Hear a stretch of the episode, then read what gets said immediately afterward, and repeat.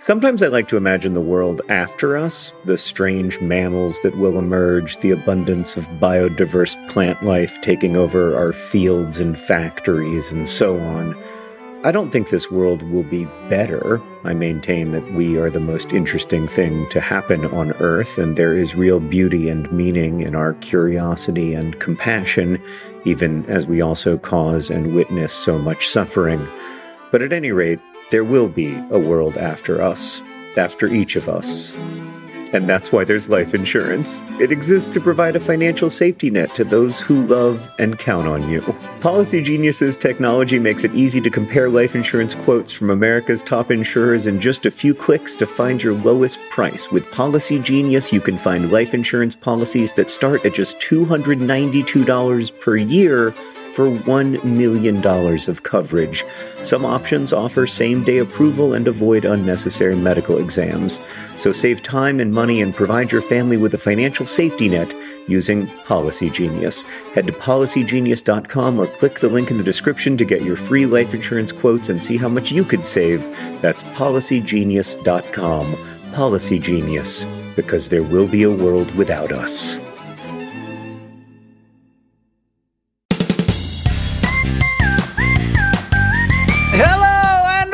Welcome to Dear Hank and John.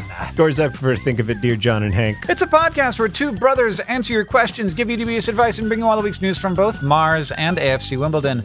John, Yep. why, whenever you go golfing, why do you always bring another pair of socks? So that Or, uh, Why? Just in case. Just in case. Hmm? Just in case. What is it? just in case What's it? What you can you can do this. You need a putter, You get just in case you get um, What do you get when you golf? Like a good outcome. I I've never a, a birdie. I've never golfed. I've also never golfed. I've watched it on television a few times. Just think, My friend people- Chris is really into it, so sometimes I see it on TV and he'll make all kinds of comments, and it's and I'll be like, "Well, that he did hit that ball very straight and far. What an impressive achievement!" John, Yeah. I think that the, the people at home have got it by now. It's just in case you get a hole in one. Ah, just in case you get a hole in one. Hank, I wonder how these sock related dad jokes are going to play for like the whole eternity after December 11th, which is when awesomesocks.club closes mm-hmm. to new members. Well, And so everybody after that is going to be horribly disappointed to learn they can no longer get a socks subscription at awesomesocks.club slash dear Hank or awesomesocks.club slash dear John. Thank you to all the people who've been using my promo code that doesn't really matter because yeah. none of the money goes anywhere except to charity. It's true. And I don't care about the future, John. I care about now. and and the great news is the Awesome Socks Club is doing amazingly well. We uh, kind of sold through our initial guess at the upper limit of how many socks we would need. So the we have beaten our own expectations. the result of that is that if you uh, if you bought socks before like Sunday, November 29th, they will arrive as normal. But uh, if if when you were buying socks there was a notification that told you about this, you will get your first two pairs of socks in February and then one pair of socks every month after that because we just can't make socks fast enough for you folks.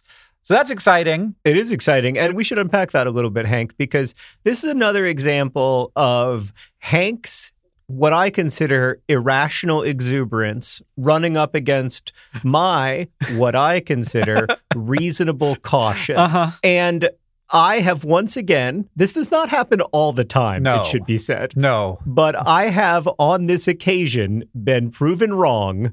And your irrational exuberance was warranted when it came to the Awesome Socks Club. And I would like to formally apologize to all the people who are getting two pairs of socks in February instead of getting one pair of socks in January and one pair of socks in February.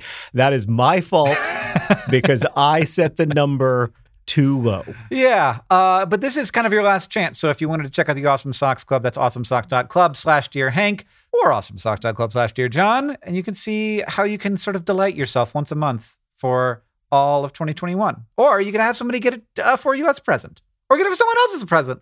Look, John, there are so many options. It's it's just it's endless. And all, all the money goes to charity. And the very best part is that instead of having a dot .com domain name like every other website, it has a dot .club domain name, which is very exciting. AwesomeSocks.club. You've never been on the dot .club side of the web. There's this two things in dot .club side of the web. There are uh, subscription services Yeah. that are clubs, Uh-huh. and then there are the hottest new place where you, there's flashing lights and disco balls. Oh, right. And you definitely cannot go there. Yes. because of the pandemic. right. Yeah. Have you? I want to get to questions from our listeners, but I dearly want to ask this question Uh huh. because have you ever been to a, a club? I don't think I have been to a club. I've been to a to venues, Right. but I've never. It's Montana. I don't know that we have any clubs here. I have to say, every time I've been to a club, I've had a good time. Mm-hmm. It's just that I just feel like maybe that part of my life Right. has come to an end. Uh, yes, I agree. There's nothing wrong with with this activity as long as uh, there isn't a current pandemic. I have a related story, John, that I want to tell you about the time that I was in New York City and someone said to me, "Let's go to a bar," and I was like, "Okay, let's go to a bar." And he was like, "How do you feel about going to a dive bar?" And I was like, "I don't know what a dive bar is." He took me to a di- the dive bar, and I discovered that a dive bar is what in Montana we call a bar. it's true. I've been to a lot of bars in Missoula. now that we're s- significantly into the podcast, Uh-huh. maybe we should do what we do, which is answer questions from our listeners. And I want to ask you this question, Hank, because it reminded me of our childhood. Dear John and Hank, I'm 20 years old and I have two big dreams in life, both of which revolve around fridges. The first one is to own a Smeg fridge because they are so beautiful. I have no idea what that is, but I guess it's a kind of fridge. The second is to own a fridge that dispenses water because to me, that is a symbol of success. So when I own one, I know that I will have made it. The problem is that Smeg do not sell fridges that dispense water. How do I hmm. reconcile these two incompatible fridge based dreams? I think you've got to get rid of the Smeg dream. It's no good. And you've got to embrace the fridge that dispenses water dream because when we were kids, Hank, Uh huh. do you remember this? Like going to other people's houses and seeing that their fridges dispensed water and being like, oh my God, Well- the Sutherlands Yeah. have got it figured out. Well, not just that, but chipped ice. Oh, Not not only did it dispense ice, but it, there was a there was a giant motor in there that just just ripped it to shreds on the way out. but even a refrigerator that would dispense ice. I mean, I'm I'm 43 years old and I don't have a refrigerator that can dispense ice Me either. because Yeah. it's almost like it would be too good. You know, like sometimes you don't want your dreams to come true Uh-huh. because you want there to be something that you're out there reaching for. And for me, like I'm out there reaching for a fridge that when I push a button will give me ice. Yeah. And I, I worry that if I got it, I would just be, I would stop Yeah. being I would stop being ambitious. Right. Well, or or you just find something else to want. This is a thing that I I think is useful as I try and um hold on to the wants that I'm like okay with. And I know that if I satisfy them, they'll just get replaced by something else. So I might as well stick with the want that I currently have because I know it. I know the shape of it. I know how bad it is, and I can sort of like manage it. Sophie, I have better advice for you, though. Are you ready for this, John? Yeah, Now, you have big dreams. I do. No. Oh, Sophie does. Sophie does. But I do. T- I do too. Can we talk about mine? what you need is a third dream. So one of your dreams is to get a Smeg Hmm. fridge. One is to get a fridge that dispenses water. Your third dream is to become the CEO of Smeg. yes. And then you are Yes. in charge of whether or not Yes. water comes out of that baby. By the way, I've Googled Smeg fridges and they're really cool. And I'd like to rescind my earlier comment that you shouldn't work on getting a Smeg fridge. You totally should. Yeah. But it should be part of your larger dream, which is to become the sole owner of Smeg. Right. So that you can announce, you can have a press conference and you could say, I bet you wondered why I gathered you all here today. It's to make a major announcement about the future of Smeg. We're in the water and ice distribution business now, baby. That's right. And you can say to you can look down on the grave of Vittorio Bertazzoni, who's the current CEO of Smeg. I'm just assuming that like you've both lived good long lives and he's he's done with his time. And you can look at his grave and you can say, I know that you hated this idea. And I know you're spinning in there, but it had to be done, my friend. We had to move into the future, Vittorio. We had to take this retro brand into the 22nd century, Vittorio. What a f- what a phenomenal name yeah. for a CEO of a refrigeration and oven company. And by the way, I know Vittorio Bertarazzini is a listener to the podcast, so I just want to say hello. Thanks for listening. Sorry for making fun of your fridge earlier. It was before I'd Googled it and realized how cool your fridges are. But if you want to make a really great fridge, I'm just going to tell you right now, it's got to be able, it's got to be a situation where I push a button and it gives me ice. Yeah. And I realize this is not the biggest problem in the world. But but I open my freezer, I have to reach in and get the ice. And the problem is that the first three quarters of ice is all frozen together. And so there's only like six to eight pieces of Uh-huh. ice at any time. Uh-huh. And if I'm not careful, if I don't have a pretty good, if I don't make a, make a point of going in there every couple of days, then I've just got a big frozen block of ice. And and then I've and then I'm in a situation where I've got to take the whole thing out. But Yeah. you're right, Hank.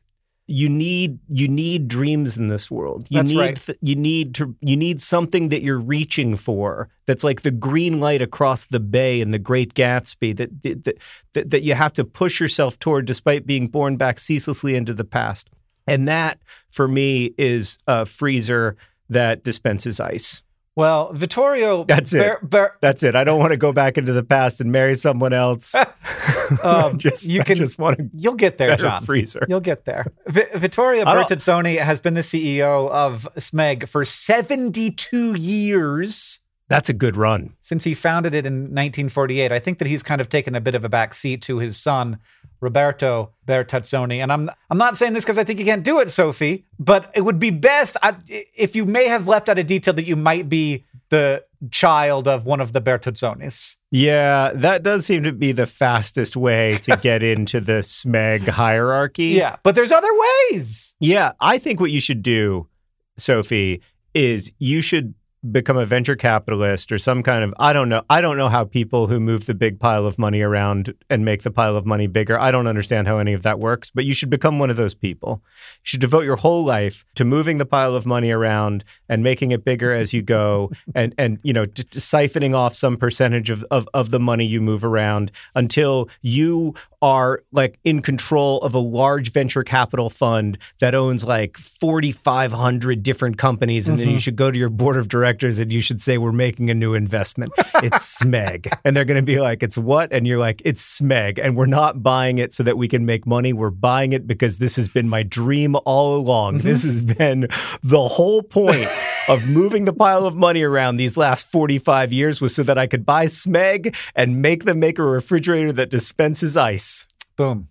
Done. John, this next question comes from Matt. Great. Matt says, Dear Hank and John, what came first? People from Denmark being called Danish or the sweet baked good being called a Danish? In the grand scheme of things, none of this matters. Matt.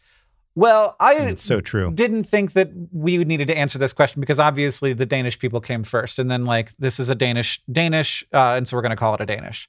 Except that if you're in Denmark, they don't call it a Danish. They call it they call it Vienna bread because it's not from Denmark. Oh, wow. It's like how uh, everybody had a different name for syphilis. You know, like the Germans called it the Italian disease, and the French called it the German disease, and the Yeah. Poles called it the Russian disease, and so on. Yeah, well, it's, in- it's like that, but for Danishes. Yeah, exactly. No one wants to take credit for Danishes. If you go to Denmark and you ask for a Danish, they will look at you weird because they're like, "Why are you just saying that you want a person from Denmark?" Don't you want an it's called Wiener. It's called Wiener bread, which is uh, Vienna bread in uh, Hmm. in in Danish, and in Vienna they call it Copenhagener plunder, which means bread from Copenhagen, which is, means Wow. Danish, Danish bread. So the people in Vienna think that it's from Copenhagen, and the people from Copenhagen think it's from Vienna, and we're not entirely sure what happened here, but it's possibly due to the fact that Danish bakery workers in 1850 went on strike, and then a bunch of Austrian bakery workers came into Vienna and they brought their own recipes because no one was baking. And then suddenly there were Austrian people making these Danish Danishes, or they were making Danish, they were making Austrian pastries in Denmark. And then they became very popular in Denmark. And then when they started to send them other places, they were like, oh, these are great Denmark treats. This is kind of similar to how in the United States we have a kind of meat that we refer to as Canadian bacon. Yes. And you would think that in Canada they would call it bacon, the way that the rest of the world ca- calls our football American football, and we just call it football. Uh-huh. But no, in Canada they call it by its proper name, which is back bacon. And it also isn't even particularly popular there, from what I've heard. like, I think Americans consume more Canadian bacon per capita than Canadians do. Well, it's it's it's a, it's like the fact that we have French fries, which are the most Am- they should be called American potatoes They really because should. they're the most American thing that exists. it's it's really our only major contribution to global cuisine. They're very good. They are. Uh, I, although hilariously, as with our other major contribution to global cuisine, uh, the hamburger, the best ones are not from America. No. Like Well, and hamburgers are also not named. They're named after a place in Germany. What is wrong with us? are they? The Hamburg Oh, they are. a place in Germany. Oh, yeah. They're named after. Do people from Hamburg refer to themselves as hamburgers? Ich bin ein Hamburger. Isn't it Ich bin ein Berliner like not actually what Berliners would say? Well, I think a Berliner is in in is both a person from Berlin and also a pastry. So we've come full circle. People from Hamburg call themselves Hanseaten.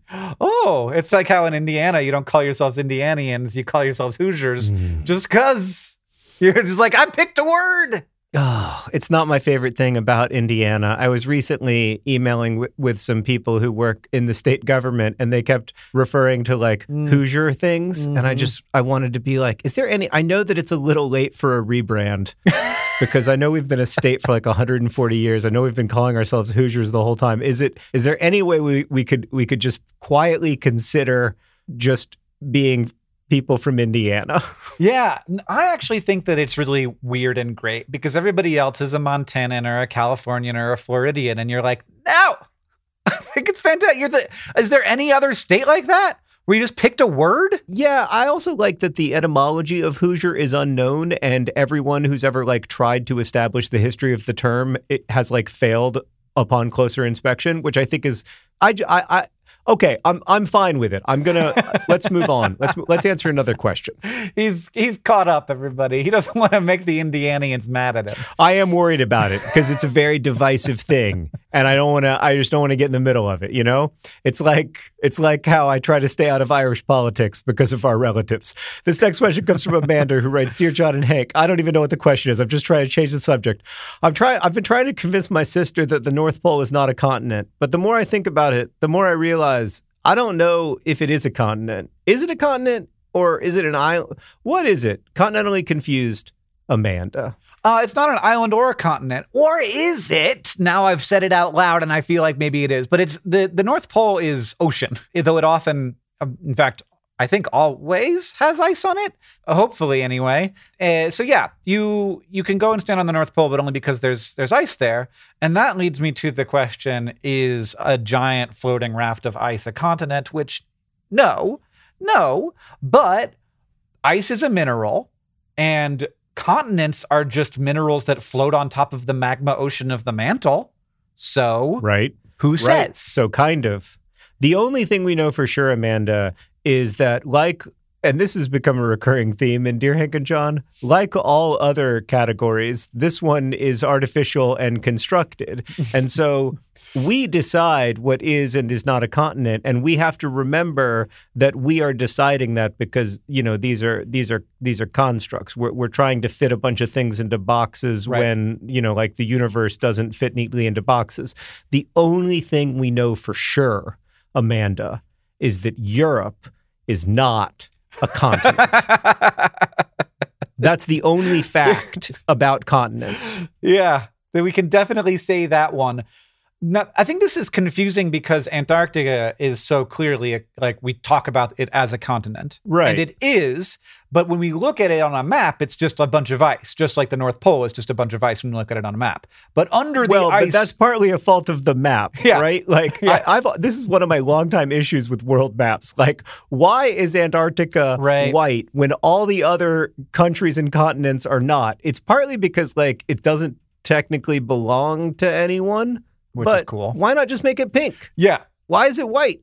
Well, it's yeah, it is confusing. But underneath the ice in Antarctica, there is there are mountains and rocks, and it's a whole continent. Um, it's just yeah, there's a bunch of stuff going on there. just very right down at the bottom of the earth, which is kind of neat. We got like a we, we got a weird bottom continent. which, you know, we didn't, wasn't, you know, guaranteed or anything.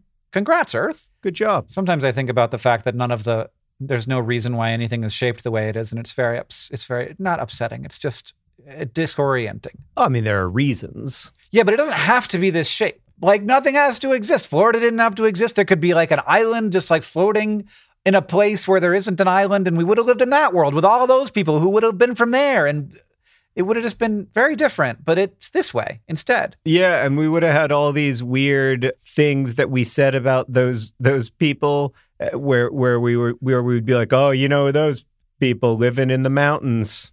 That's a different kind of person Uh-huh. out there. Yeah. Well, and in some ways, it would be a different kind of person. Like, I know because culture and geography Yeah. and human consciousness are all extremely weird. It's true. All right, Hank, we have another question. This one is from Lindsay, who writes Dear John and Hank, rats and mice are notorious for spreading disease throughout history. And when one scurries through the home, mouse traps are set to catch the little critters. Why then did cartoon mice become cute and lovable? The mice in Cinderella, Mickey Mouse, The Great Mouse Detective, Jerry from Tom and Jerry, Pinky and the Brain, Stuart Little, Remy from Ratatouille. They're all so popular. Why did we start adoring cartoon mice when real mice are so reviled? For clarity, rats and mice are different, and Remy is a rat, not a mouse. Oh, okay. So, and, and in general, in general, what we find is that like mice are portrayed as good and rats are portrayed as bad. And I think that that is interesting Yeah. and has a number of factors. But if you, the main thing is if you look at a mouse, they are cute. Yes. And I don't, and like it's like why things are cute is complicated, but mice are cute. And so even if, even if you really don't want to have a mouse in your house because they're pooping in your cabinets and they're eating your rice, they're still you do want to kill them, but they're still cute. So And so I think that that's why they end up playing roles in as lovable characters. I think there's also something else going on here that I can't prove. Okay. I, I do agree that the cuteness of a mammal is a huge determinant of how it is treated in popular culture. Uh huh. This is actually explored brilliantly in the greatest film of all time, Penguins of Madagascar, which is like the best film about the Anthropocene and the ways Uh-huh. that humans are selecting organisms for uh, for cuteness. But I, I think something else is happening too, though, which is that the animals that we fear and that have historically been tremendously negative forces in human life Mm-hmm. are cutified at the end of the 19th and the beginning of the 20th century Right. almost en Okay. masse so we see the emergence Uh-huh. of teddy bears the the you know probably the most dangerous animal of all time to humans Uh huh. becomes the most lovable childhood plaything. We see the emergence of Tigger the tiger, the lovable, rambunctious, completely undangerous tiger. we see all of these animals become cute in this moment when we are becoming so much the dominant species on Earth that suddenly. Instead of those animals being threats to us, we are becoming aware that we are a threat to them. Instead of the world being a thing that is attacking us, the world becomes this thing that we have to protect. That's interesting, John. And I think that's why we made those animals cute. Yeah, it's also an, an expression of power to be able to say, like, Yes. this extremely powerful thing actually is just adorable. That's how powerful we as humans are. Yes. And and like that that is a sign that that the consciousness, at least of like this particular part of the earth, switched over and was like, we get how powerful we are. right. We are in control of this earth. Yeah, there's an Anthropocene Reviewed episode, uh, not to plug my own podcast, about teddy bears and the history of the teddy bear. And that's a big part of the actual story of why teddy bears became teddy bears was a story of like humans having so much power over bears that we decide whether they live or die. We decide whether they're cute or threatening. Mm-hmm. We are in charge of the image of the bear now. Yeah. Wow, what a power move. a weird one. But then again, like the 20th century was really weird. I think we're only really beginning to engage with how weird it was now. It's very weird. What a what a weird time. Yeah, it's very weird for sure. But but rats really didn't get didn't really get that treatment. We've continued to kind of hate on rats, and even Remy, like the idea of not that I've watched Ratatouille several times recently for any particular reason, but I have. Uh, the kind of idea of Ratatouille is that like it he he has to overcome the fact that he would be seen as disgusting in his Right. in his like the, the his dream job Right. and th- that is a very difficult thing. It's like the, one of the main ch- tensions of the movie. So even in the case that we of Remy, which is the cutest, best rat, he's still being like the reality of him not being cute is being contended with. But I wonder It's a very good movie. It is a great movie. I wonder, and I don't know enough about this to ha- to have an opinion about it, but I I wonder if rats became rats, like in the sense, you know, we, even now we talk about like ratting someone out Mhm. as as you know, Yeah. telling on someone. I wonder if rats with all those negative connotations predated the awareness that rats were what spread bubonic plague, which was Yeah. you know kind of the well, it's the worst thing yeah that they've done. in human history. yeah. The I mean, I think that the Mm, t- bottom five, bottom five okay, it's the worst thing rats have done. I would probably venture. to humans. Yeah. I don't I can't speak for individual rats. okay. um, yeah, like I think it's important. Like rats aren't just bad because they spread disease. They also were a, a pest. They would eat your food, which is like people needed that. Oh yeah, no, they were a huge. Pe- it was a huge pest problem. Uh, yeah, yeah. So they remain a huge pest problem. yeah, when I was in Haiti, I was like, why are why are all of these buildings up on stilts? And they were like, so that the rats can't get into them and eat the food. I was like, oh. Yep. Big issue. How do cats purr? Uh actually, weirdly, we're not entirely sure. Now we we have some ideas, but like By the way, that question is from Lydia. Thank you for your question, Lydia. so they have they have a muscle in their larynx. They dilate and they constrict their glottis, uh, which causes the air to sort of like you know rumble as it goes through. And we this like, but the actual like location and like the specifics of how the purring organ functions Mm. isn't entirely clear. It's hard to get a cat in an fMRI and like have them sit there and And get them real calm and happy. have them it's also hard to do the- that with me. have them be happy and not moving.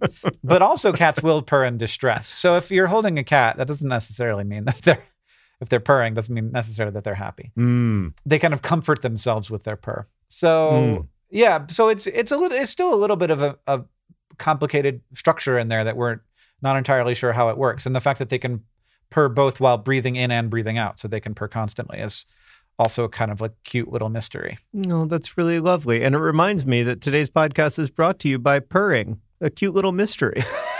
This podcast is also brought to you by uh, Dive Bars. Dive bars, uh, very special, very. Uh, uh, you can find them occasionally in New York City or absolutely everywhere in Missoula, Montana. and of course, today's podcast is brought to you by Europe, not a continent. and this podcast is brought to you by Remy the Rat.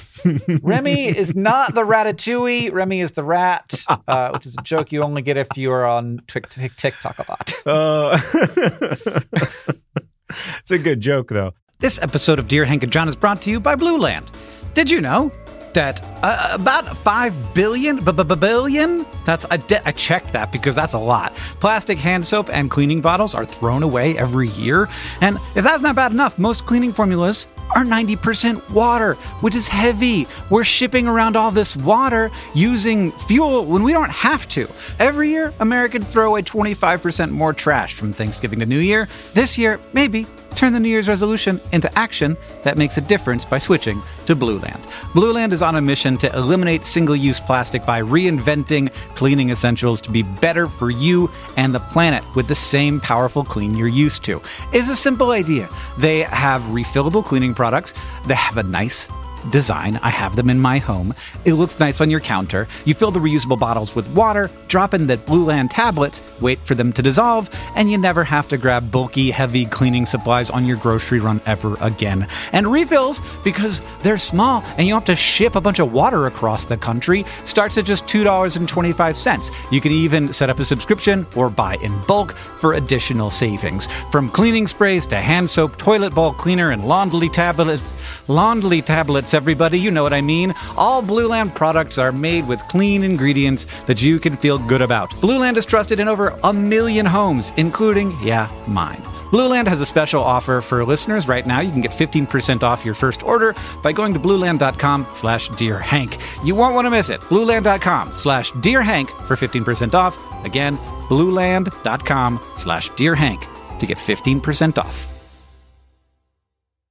John, this question comes from Persephone, who asks Dear Hank and John, I thought all the money from the Awesome Socks Club was going to charity. I went to sign up, but there was an option to round up for charity and add an additional dollar to my total. Is that for administrative costs or is it a different charity? Persephone. No, it's just an extra dollar Yeah. for charity. It's doesn't replace any of the other dollars that go to charity. so Yeah. the way that we've set up the Awesome Socks Club is similar to the way that like Newman's Own is set up. If you live in the United States, if you know anything about that salad dressing company, they also do other foods. All the profits go to charity, but there are still costs, of course. There are costs to make sure that, you know, Yeah. Well, you gotta buy, you employees are fairly paid and Yeah. shipping costs and all that stuff. So that extra dollar, if you choose to donate it, is just an extra dollar that goes straight to charity. Just gravy. Yeah. Just gravy. Charity gravy. That's a that's a great way of thinking about it. I don't I've never known what that phrase Me means, either. just gravy. But Do you, It's good. John, do you, because I discovered recently that other people don't do this, do you ever just drink gravy? oh god, no. I don't I don't even like gravy on I don't No. like gravy oh, ever. If you could, if anybody listening could write in and let me know if I am not the Ugh. only person who does this, that would be great Oh, because I've oh, started to that's one of the feel most ups- that- started to feel real weird about it and like I'm a weirdo. It's very upsetting. That's really, really a bummer. I wish I didn't know that about you. It's like it's like I just found out that you are a robot and that like the way that you it, that's just really upsetting. I wish I didn't know that about you. Um, that must be how you feel about me eating cereal that's moistened with water. Yeah. Oh. Yep. All right, Hank, let's answer one more question from Allie, who writes Dear John and Hank, my best friend Grayson absolutely adores you both. It's very endearing how excited he gets talking about you, and his birthday is coming up shortly on the 3rd of December, so I have a small favor I'd like to ask. He said, and I quote, honest to God, if Hank and John Green actually say, Happy birthday, Grayson. I will take the audio from that podcast and put it in a Build a Bear. I am so serious right now. I'd be buried with that bear. Grayson, do not get buried with that bear. Live a long and happy life. Forget all about it by, before the time you get buried. collaborate Yeah. with many people on many wonderful projects. But happy birthday, Grayson. If you do not send us a video Yeah. of that Build a Bear saying happy birthday, Grayson, in my voice, I rescind the happy birthday. Can we do it together so that I get to be involved at all? Great. Let's do Okay. it. Ready? Three, two, one. Happy birthday, Grayson.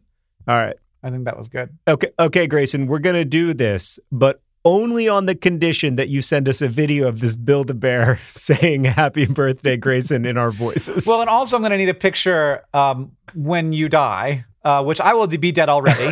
but when you die, you're to have to send a picture to one of my heirs yeah, of you in your casket with your bear. don't don't do that, Grayson.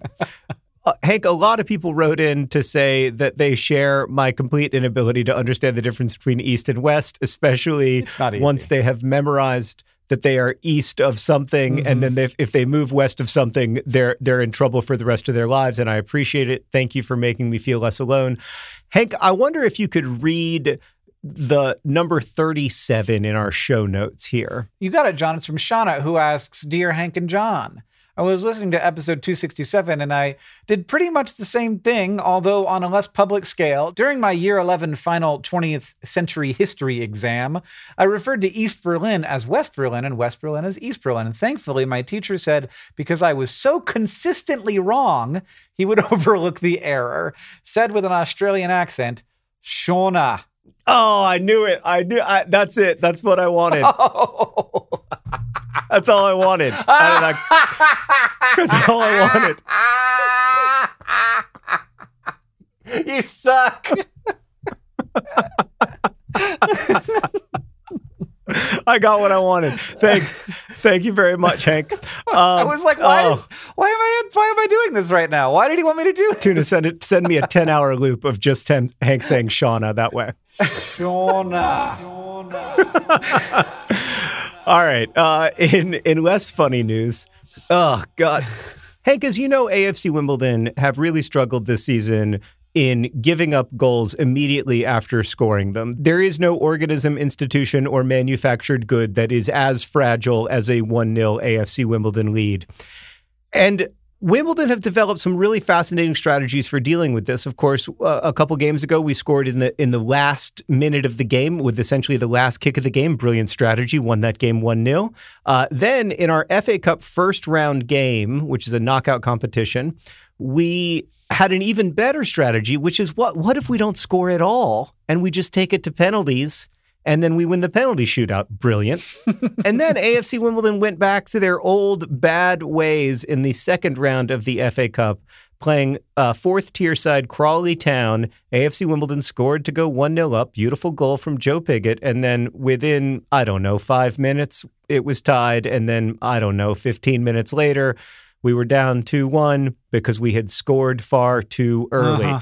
I don't know how to get the message to, to manager Glyn Hodges and the boys. stop scoring. We we got to stop scoring in the first half. It just it it it it doesn't work. We've got to figure out a different strategy. We're just scoring way too early. And so AFC Wimbledon are out of the FA Cup. There will be no dream tie against a huge Premier League side this year. Instead, we will focus on uh, maintaining our League One status, hopefully through the end of the season and into next year, so that actual fans will be able to celebrate the really beautiful stadium that I got to watch.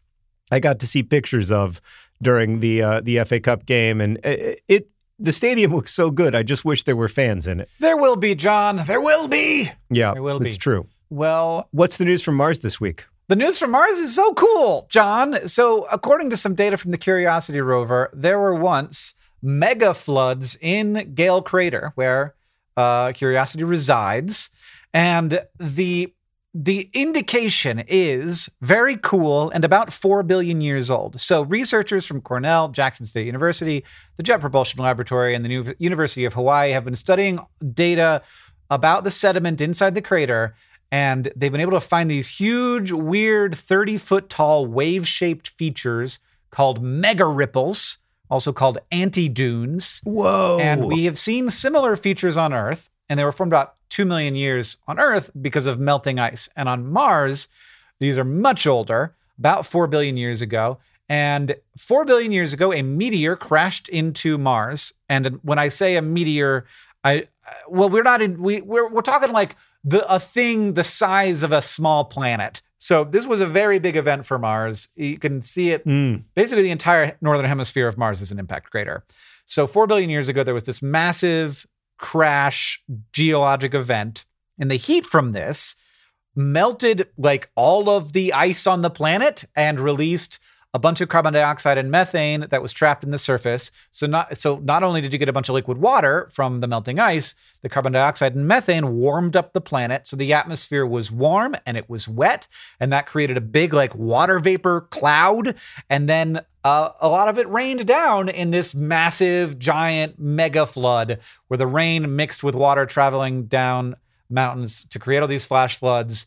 Uh, this adds to previous research that's found evidence of these floods on Mars, including rock data from the Pathfinder mission. So it seems like this, like potentially, now we're not entirely sure that this is like the only thing that led to this warm, wet Mars, but potentially this impact, which was absolutely devastating to the planet and would have obviously killed anything that currently lived there, ended up making Mars for a long time habitable by throwing up all of this carbon dioxide and methane into the atmosphere and also creating, like, at first, it was just extremely cataclysmic and like, you know, obviously not a good place to be, but after some time could have meant that there was this longer period of fairly stable, fairly warm Mars. Hmm. How that interacts with the like what we know of as a fairly long period of standing water on the surface.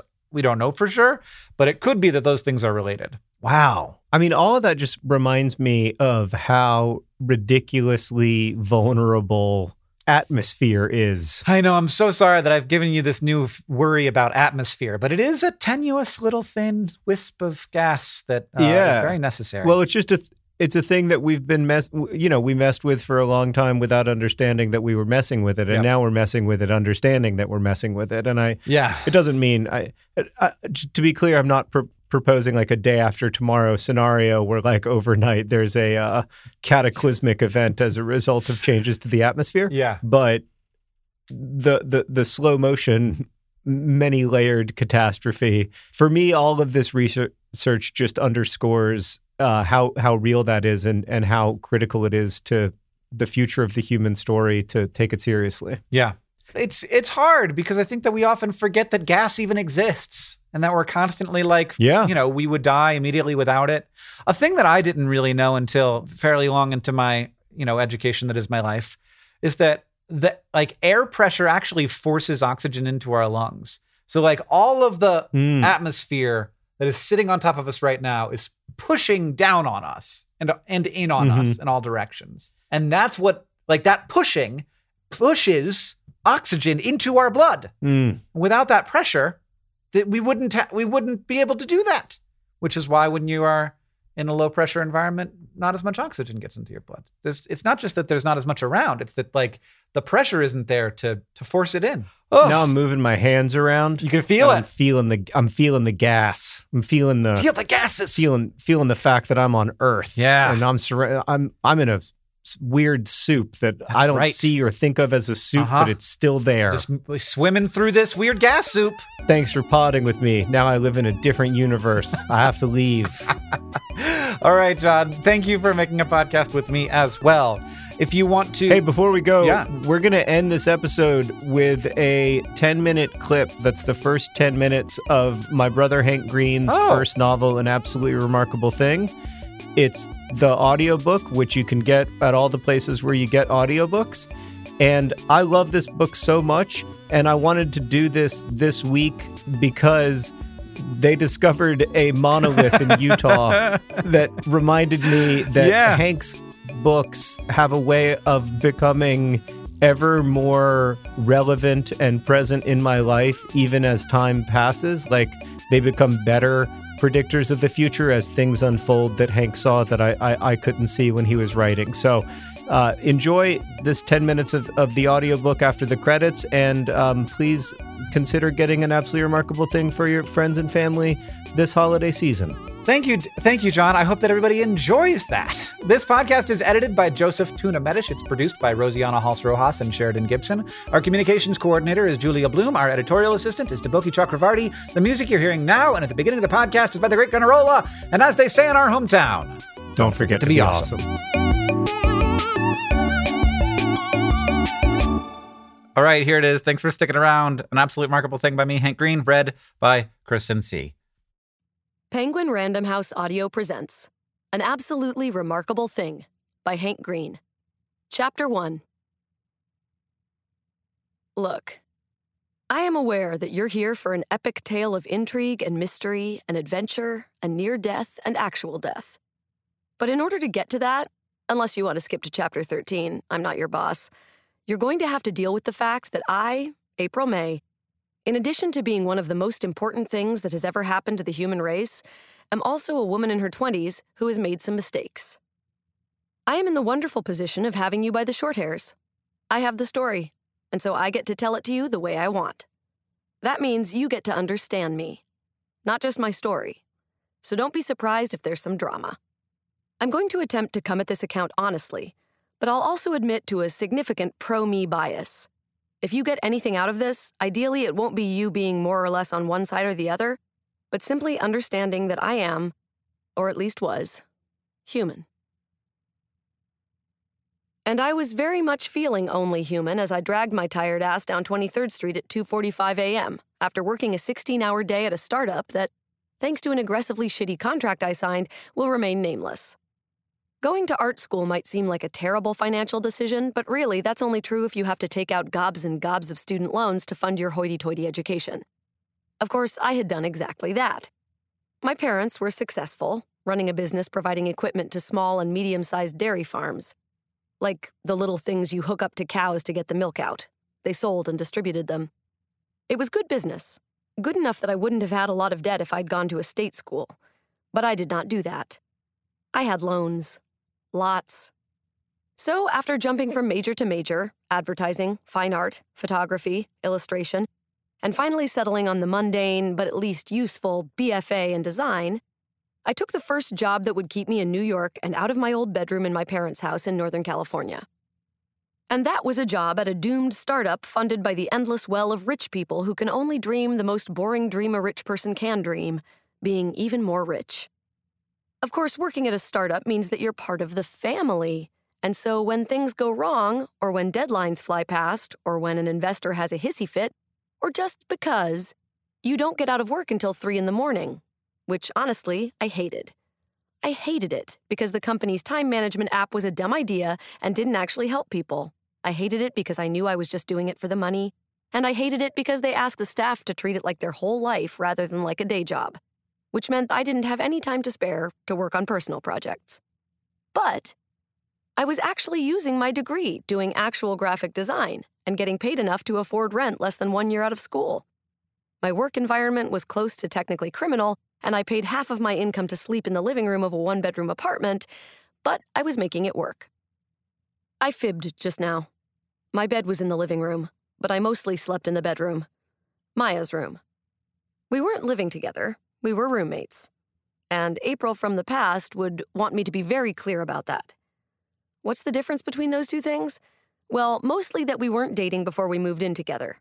Hooking up with your roommate is convenient, but it is also a little confusing when you lived together through much of college, before finally hooking up and have now been a couple for more than a year. If you happen to already live together, when does the should we move in together question come up?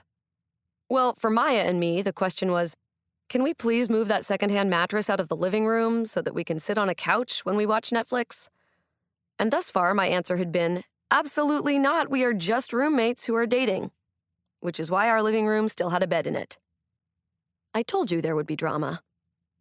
Anyway, back to the middle of the night that fateful January evening. This shitty app had to get a new release into the App Store by next week, and I had been waiting for the final approvals on some user interface changes and whatever. You don't care. It was boring work BS. Instead of coming in early, I stayed late, which has always been my preference. My brain was sucked entirely dry from trying to interpret cryptic guidance from bosses who couldn't tell a raster from a vector. I checked out of the building. It was a co working space, not even actual leased offices, and walked the three minutes to the subway station. And then my Metro card got rejected for no reason. I had another one sitting on my desk at work, and I wasn't precisely sure how much money I had in my checking account, so it seemed like I should walk the three blocks back to the office just to be safe. The walk sign is on, so I cross 23rd, and a taxicab blares its horn like I shouldn't be in the crosswalk. Whatever, dude, I have the walk light. I turn to head back to the office, and immediately I see it. As I approach, it becomes clear that it is a really, really exceptional sculpture. I mean, it's awesome, but it's also a little bit New York awesome, you know?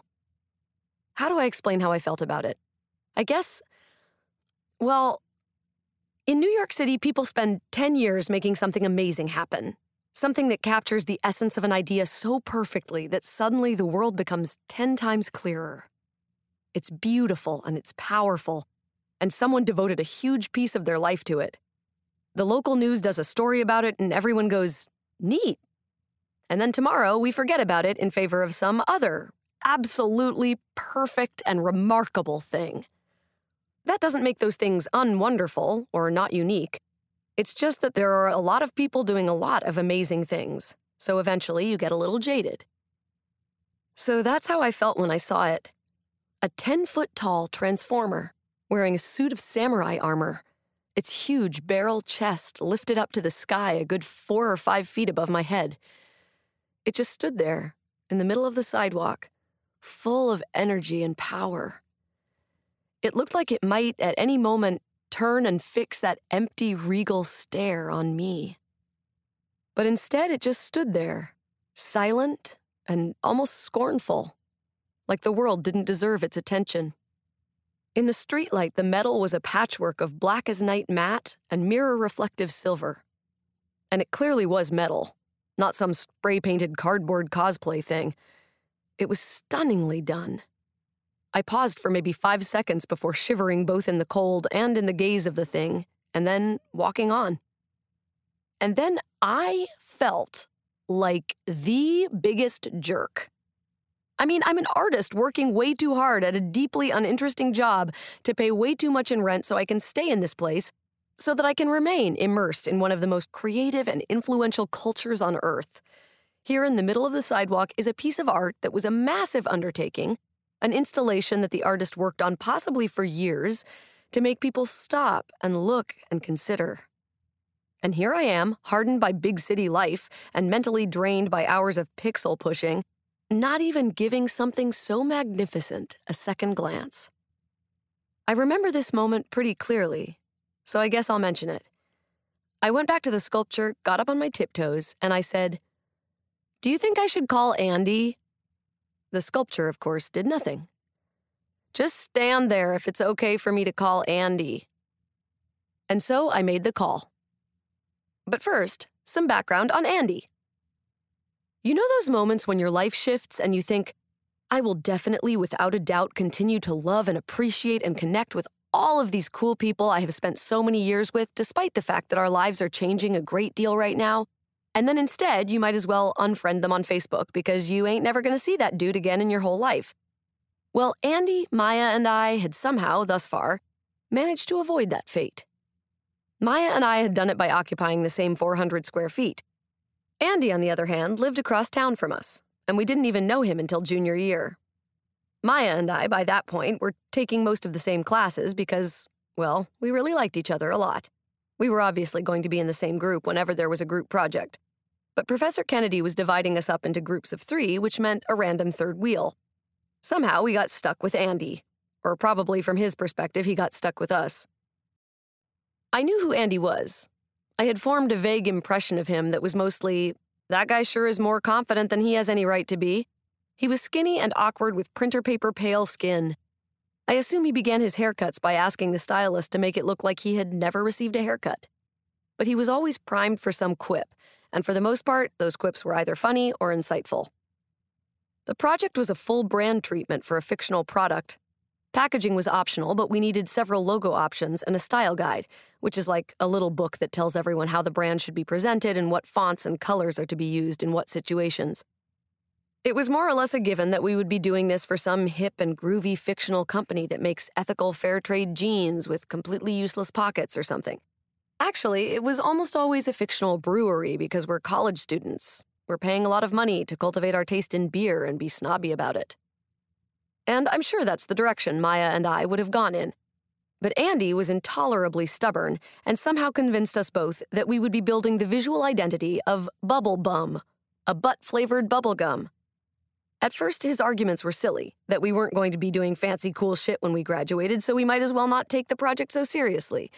But he convinced us when he got serious.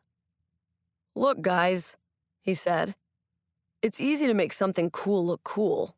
That's why everyone picks cool things. Ultimately, though, cool is always going to be boring. What if we can make something dumb look amazing? Something unmarketable, awesome. That's a real challenge. That takes real skill. Let's show real skill.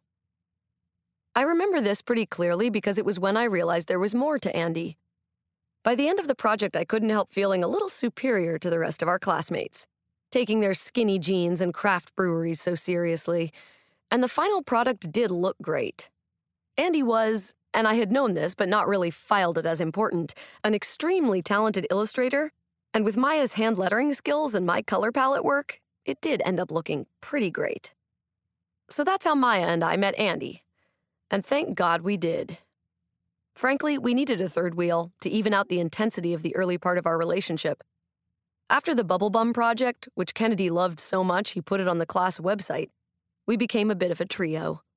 We even worked on some freelance projects together. And occasionally, Andy would come over to our apartment and force us to play board games. And then we'd just spend the evening talking about politics or dreams or anxieties. The fact that he was obviously a little bit in love with me never really bothered any of us because he knew I was taken. And, well, I don't think Maya saw him as a threat. Somehow our dynamic hadn't fractured after graduation, and we kept hanging out with funny, weird, smart, stupid Andy Skampt, who I was now calling at 3 o'clock in the morning. The fuck, April? It's 3 a.m. Hey, I've got something you might want to see. It seems likely that this can wait until tomorrow. No, this is pretty cool. Bring your camera. And does Jason have any lights? Jason was Andy's roommate. Both of them wanted to be internet famous. They would stream themselves playing video games to tiny audiences, and they had a podcast about the best TV death scenes that they also filmed and uploaded to YouTube. To me, it just seemed like that incurable ailment so many well off dudes have, believing, despite mountains of evidence, that what the world truly needs is another white guy comedy podcast. This sounds harsh, but that's what it seemed like to me back then. Now, of course, I know how easy it is to feel like you don't matter if no one's watching. I've also since listened to Slain Spotting, and it's actually pretty funny. Wait, what's happening? What am I doing? He asked. Here's what you're doing you're walking over to Gramercy Theater and you're going to bring as much of Jason's video shit as you can, and you're not going to regret it, so don't even think about going back to whatever hentai VR game you're playing. This is better, I promise. You say that, but have you played Cherry Blossom Fairy 5 April May? Have you? I'm hanging up. You're going to be here in five minutes. I hung up. Several people who weren't Andy walked by as I waited for him. Manhattan is less legit than it once was, for sure, but this is still the city that never sleeps. It is also the city of Behold the field in which I grow my fucks. Lay thine eyes upon it and see that it is barren. People gave the sculpture a quick glance and kept on walking, just as I had very nearly done. I tried to look busy. Manhattan's a safe place, but that doesn't mean a 23 year old woman by herself on the street at 3 a.m. isn't going to get randomly harassed. For the next few minutes, I got to spend a little time with the structure. Manhattan is never really dark. There was lots of light around, but the deep shadows and the sculpture's size made it difficult to really understand it. It was massive. It probably weighed several hundred pounds. I took my glove off and poked it, finding the metal surprisingly not cool. Not warm either, exactly, but hard. I gave it a knock on the pelvis and didn't hear the bell ring I expected. It was more of a thunk, followed by a low hum. I started to think that this was part of the artist's intentions, that the goal was for the people of New York to interact with this object, to discover its properties. When you're in art school, you do a lot of thinking about objectives and intent. That was just the default state see art, critique art. Eventually, I stopped my critique and just took it in. I was starting to really love it not just as a creation of someone else, but the way that you love really good art. Just enjoying it. It was so unlike other things I'd seen, and brave in its transformerness. Like, I would be terrified to do anything that visually reflected mecha robots in any way. No one wants to be compared to something that's mainstream popular. That's the worst of all possible fates. But there was much more to this piece than that. It seemed to have come from a completely different place than any work I'd ever seen before. Sculptural or not,